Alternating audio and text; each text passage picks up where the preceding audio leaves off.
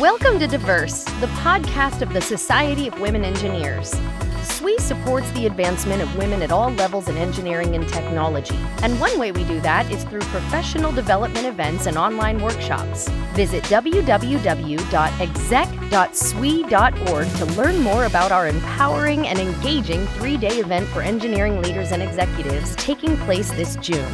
Or attend one of our three virtual Reignite Your Light workshops designed to help women engineers at every level find happiness, balance, and direction in their careers. To learn more, visit advancedlearning.swe.org. Now let's get to today's diverse episode. Hello, I'm Karen Horting, Executive Director and CEO of the Society of Women Engineers. Welcome to SWE's Diverse Podcast Series. Please remember to add this podcast to your iTunes and like or follow us on social media.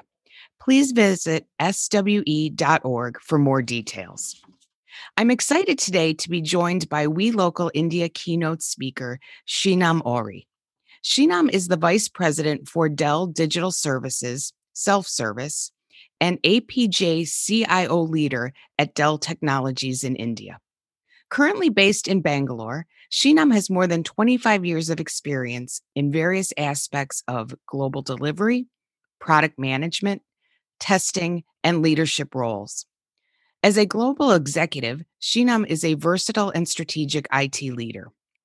Experienced in information risk management, she applies systemic and broad business perspectives to IT programs.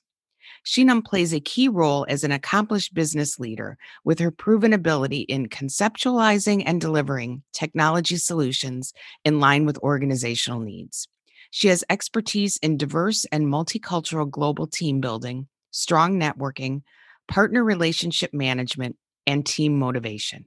Thank you so much for joining us today, Sheenam. An absolute pleasure and honor, Karen. Thank you for having me. So, in today's podcast, let's start way back at the very beginning and maybe tell us a little bit about when you first felt a calling toward technology and sort of how did you develop that interest?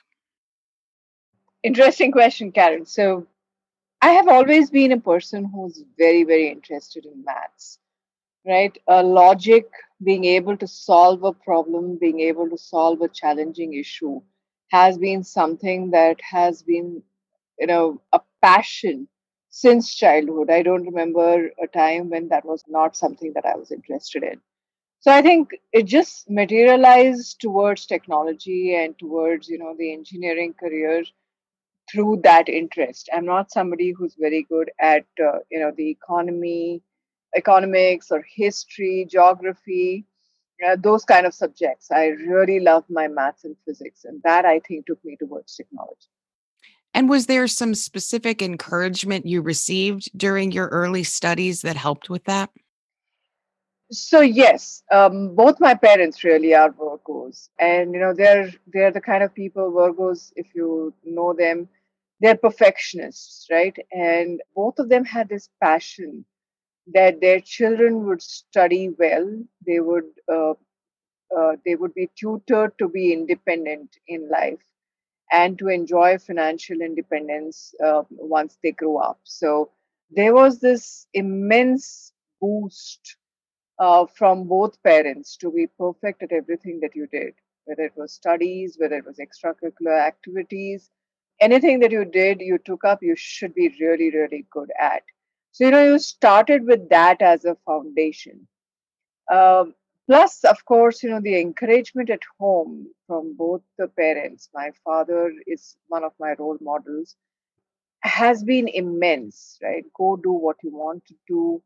Um, uh, there is no stopping you. There is absolutely no hurdle that you cannot cross. So, you know, with all of that positive energy that was kind of built into our minds, really taking up a, a career path that was growth oriented was, I think, a given.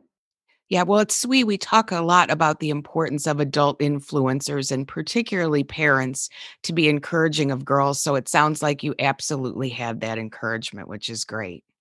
Oh yes, so you must uh, you must know that my father did not allow us to we're a family of girls and you know um, my father never allowed us to do anything that was um, girl like right? So we didn't know how to cook. We we didn't do anything that it, from a tradition perspective a woman is supposed to do. His absolute aim in life was to make us financially independent uh, to have you know the right careers for us as per our our uh, needs. And he always said that everything else will eventually happen because she will need to do it but doesn't need to happen in my house well, it sounds like your father was really ahead of his time in terms of breaking those cultural stereotypes. And I think we've been lucky because of that. Yes, absolutely. So tell us a little bit about university, where you went to school, and how those studies influenced your career path. So, Karen, um, we started off in a very small town. Uh, the town was called Ambernath. It's one of the suburbs of Thane district in Mumbai, Maharashtra. You know, two schools really, uh, you know, everybody knew everybody, that kind of place, right? So that's where I started my schooling. There was a lot of hunger to learn and to excel. And I think that kind of also paved the path to the future there was a hunger to do well in different kinds of uh, paths. So I learned to dance. I was very good at debates in school. And there was this very subconscious need to be seen as somebody who's multi-talented. That's something that I think is there in my in in me so in school, you would see me at every annual day function on the stage. You would see me participating in, you know, elocution competitions, in debates, and you know, really be there. I used to participate in sports, but it, sports is really not my thing. I'm more, you know, the logic, uh, logic kind of person. So that's why the debates uh, was there. My only creativity was really dancing. So yeah, that's how you know the school environment came through. Uh, moved uh, to Thane district uh, as I was going through middle school. That was a change because you know suddenly you were in a bigger city. You saw a little bit more of urban India and you know how things were. So that kind of also framed my mind. Uh, we moved to Bangalore in '86, which is when I did my 11th and 12th grade, and then my engineering in the Common College in Bangalore those were also very different experiences, right? They were very formative years. And I think the diversity of the experience that I had from a small city to a fairly large city to a very different city, which was Bangalore, um, a very different environment, uh, helped quite a bit. Yeah, and it sounds like from an early age, you were building skills that would sort of supplement your technical expertise. Uh, you know, you talked about being well rounded. And I think that's so important for anyone who's thinking about leadership to have those additional skills in addition to their technical expertise. Indeed, it is, Karen. I'm, a, a, a, you know, if you have to chart out my personality, I would I would tend to fall under the extroverted category, but I'm not very highly extroverted, right? Even today, give me my music, give me a book that I love to read, and I would sit in a corner and and uh, read that. But just ensuring that you know people people knew knew of me, just ensuring that I was having fun was was also important. So you know, uh, ensuring that you are present was something that has been important to me. Yeah, absolutely. Sometimes a little bit of self promotion is required for people to know who you are and the work that you're doing, particularly in that corporate setting, right? Yeah. So, you know, it's interesting you say that because when I was growing up, I didn't really think about it that way, right? But the fact that, you know, you didn't have the hesitation to go on stage to do a dance uh, performance or a hesitation to take on an inter school debate competition and really represent your school up to a state level on, on something like that i think helped in the corporate environment because then you didn't have uh, the fears uh, or you know the typical stage fright that you could really have so that really helped in the corporate environment Yeah, I, I can see that. So that's a good transition. Tell us a little bit about your role currently at Dell and kind of what a day in the life is like for you there. So my uh, role at Dell right now, I'm responsible for Dell.com slash support from an engineering and a product enablement perspective, right? So we provide the infrastructure and the software products that actually enable Dell.com slash support. What does a typical day look like? It um, has a component of reviews. So I would want to do reviews about my products and you know what those are looking like. I would do a lot of one-on-ones with my leaders, do some skip levels, um, do some brown bags with uh, with the teams just to understand what's happening on the floor, and that's really really key right now, specifically because we're all working from home. In the in the office environment, we were typically you know meeting each other seeing each other sending a smile across the floor which doesn't happen today. So i think uh, those those are very big components of what a typical day looks like. So i typically like to spend some time on myself during a day. So anywhere from 15 minutes to an hour is something that i reserve for myself. And in in that time i would either take a break and you know read something listen to music like i said earlier i would um, you know spend some time in a hobby do different things on different days but uh, you know just just ensuring that my own mental health uh, exists i have the time to do other things not just work is very very important Yeah. It it sounds like you really understand that in order to be a successful leader, you do have to have a little bit of work and life. I don't know if balance is the right word, but be able to integrate them. Is there some advice you might have for women that struggle with that? so first of all i uh, i think uh, work and life balance is a myth we live every day right and work is a part of life so i would say you know your your work and possibly the time that you want to spend with your family that kind of balance is really really important. There are going to be times when work will take over there are going to be times when family will take over and it will happen to everybody. It will happen more to a woman than it would happen to a man because even today across societies and across generations um, a woman is the caretaker. She is the caregiver.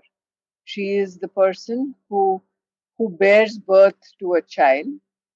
And from the way she is structured from an emotional ei kind of a perspective she also is somebody who will have more compassion and and empathy and sympathy for family around.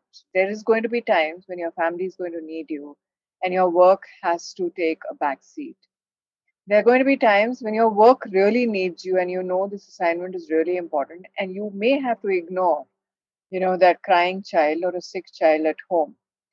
Deal with it on a daily basis is my advice. Deal with it without guilt is also my advice right?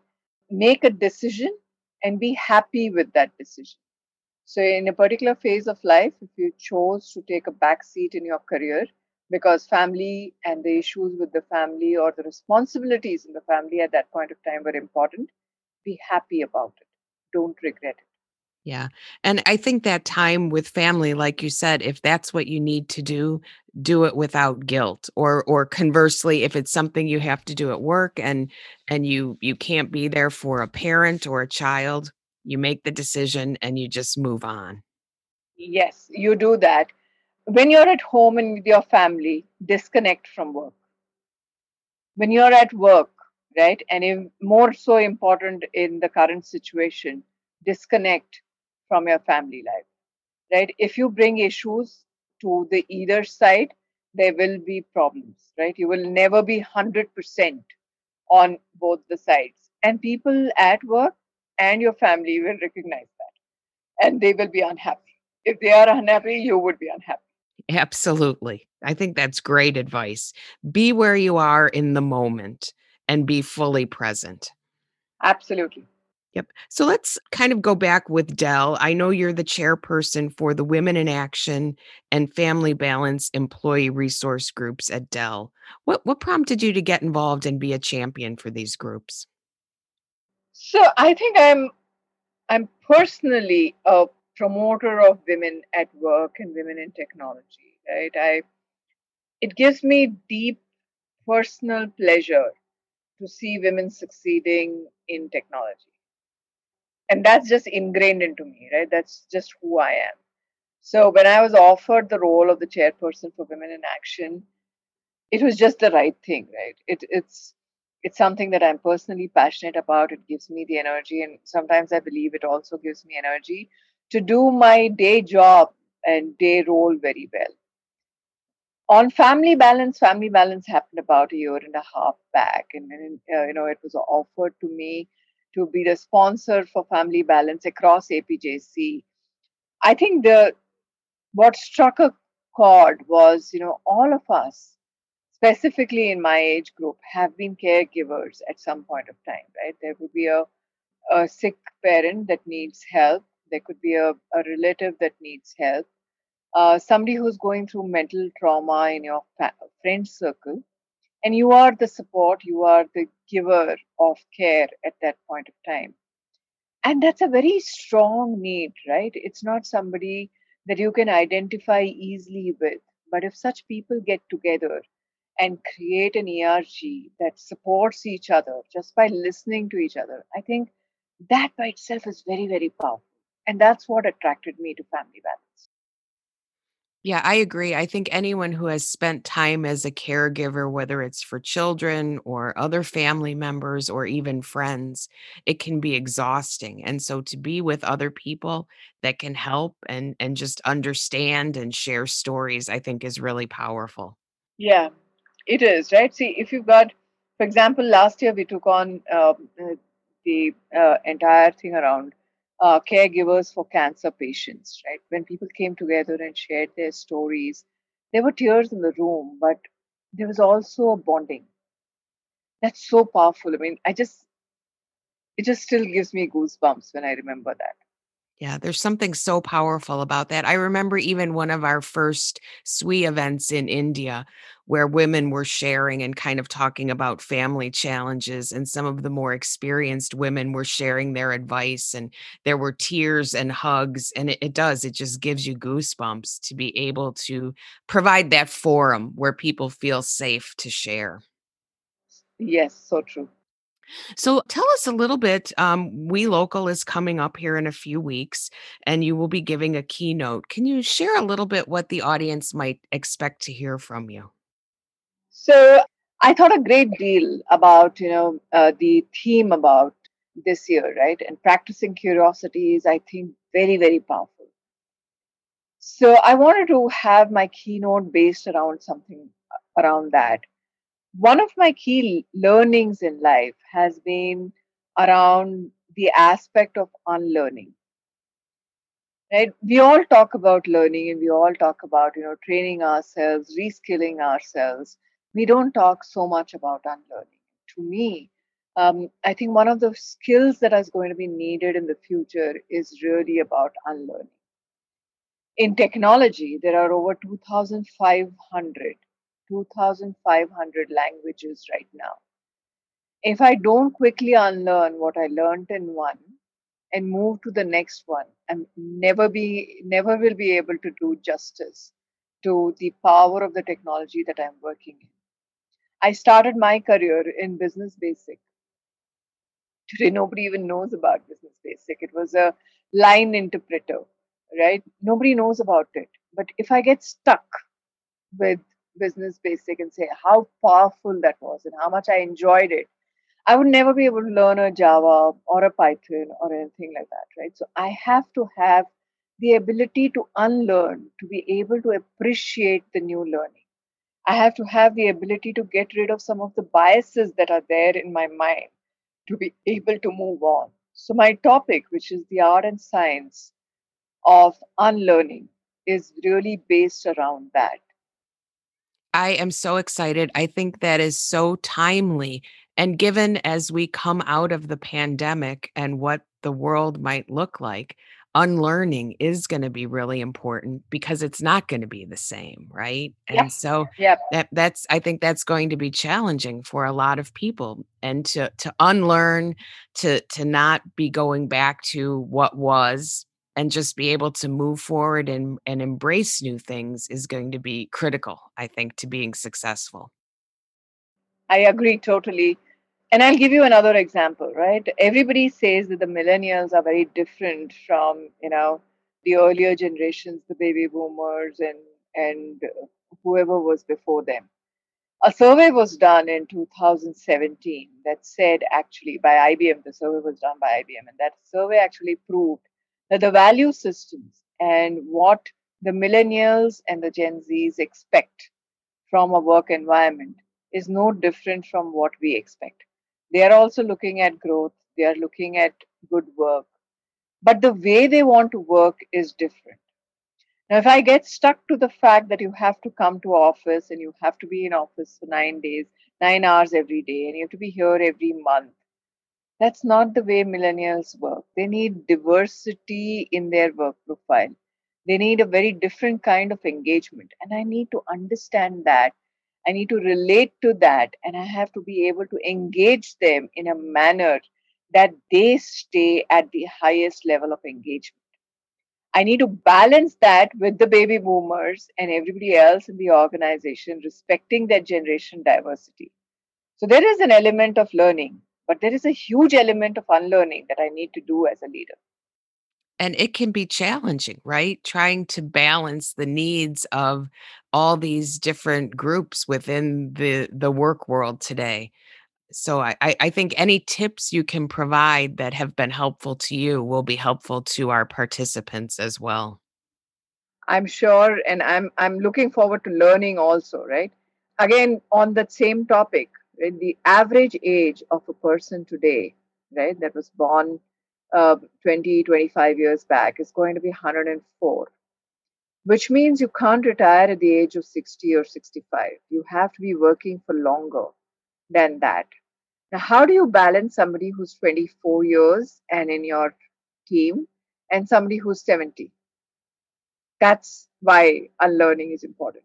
Yes. And the people that figure that out are really going to be successful because we're going to need them in leadership roles. Yes, of course. Which I, I think is is sort of my transition to my last question here is what advice do you have for the next generation of technology professionals and leaders to lead them to that successful career? That's an interesting question, right? And this is a personal belief. We are we are in a decade of data, and people, leaders, organizations that are able to decipher that data and convert it into insights for better customer experience, for better team member experience, are going to be the people who will redefine the next generation of technology. What skills do you need for that? You really don't need technology skills. You need skills of empathy. You need skills of user design, of being able to understand what the end customer really wants and able to convert that into an experience leveraging technology. So, in my mind, the future skill of the technology industry is really empathy. Are you bringing that to the table? That would be my question. That answer really excites me because I feel like for women, that is a skill that that is tends to be a bit innate. And so I think the future for women in technology is extremely bright. I am 100% aligned with that. Yes. Yes. Well, Sheenam, thank you so much for joining us today. I am really looking forward to your keynote. I am disappointed that we won't get to meet in person this year, but I hope that next year, when we're back to a face to face event in Bangalore, that you will be able to join us and our attendees will get a chance to meet you in person. I'm absolutely looking forward to that, Karen. I want FaceTime. We are going to hold you to that. Thank you. So I'm Karen Horting, and for all of us at SWE, thanks for listening.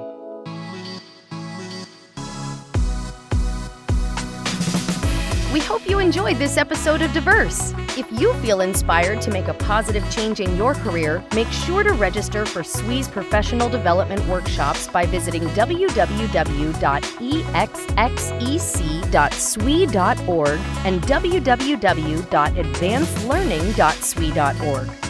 Please don't forget to leave us a review on your preferred podcast platform and share this episode with your social network. Thanks for listening.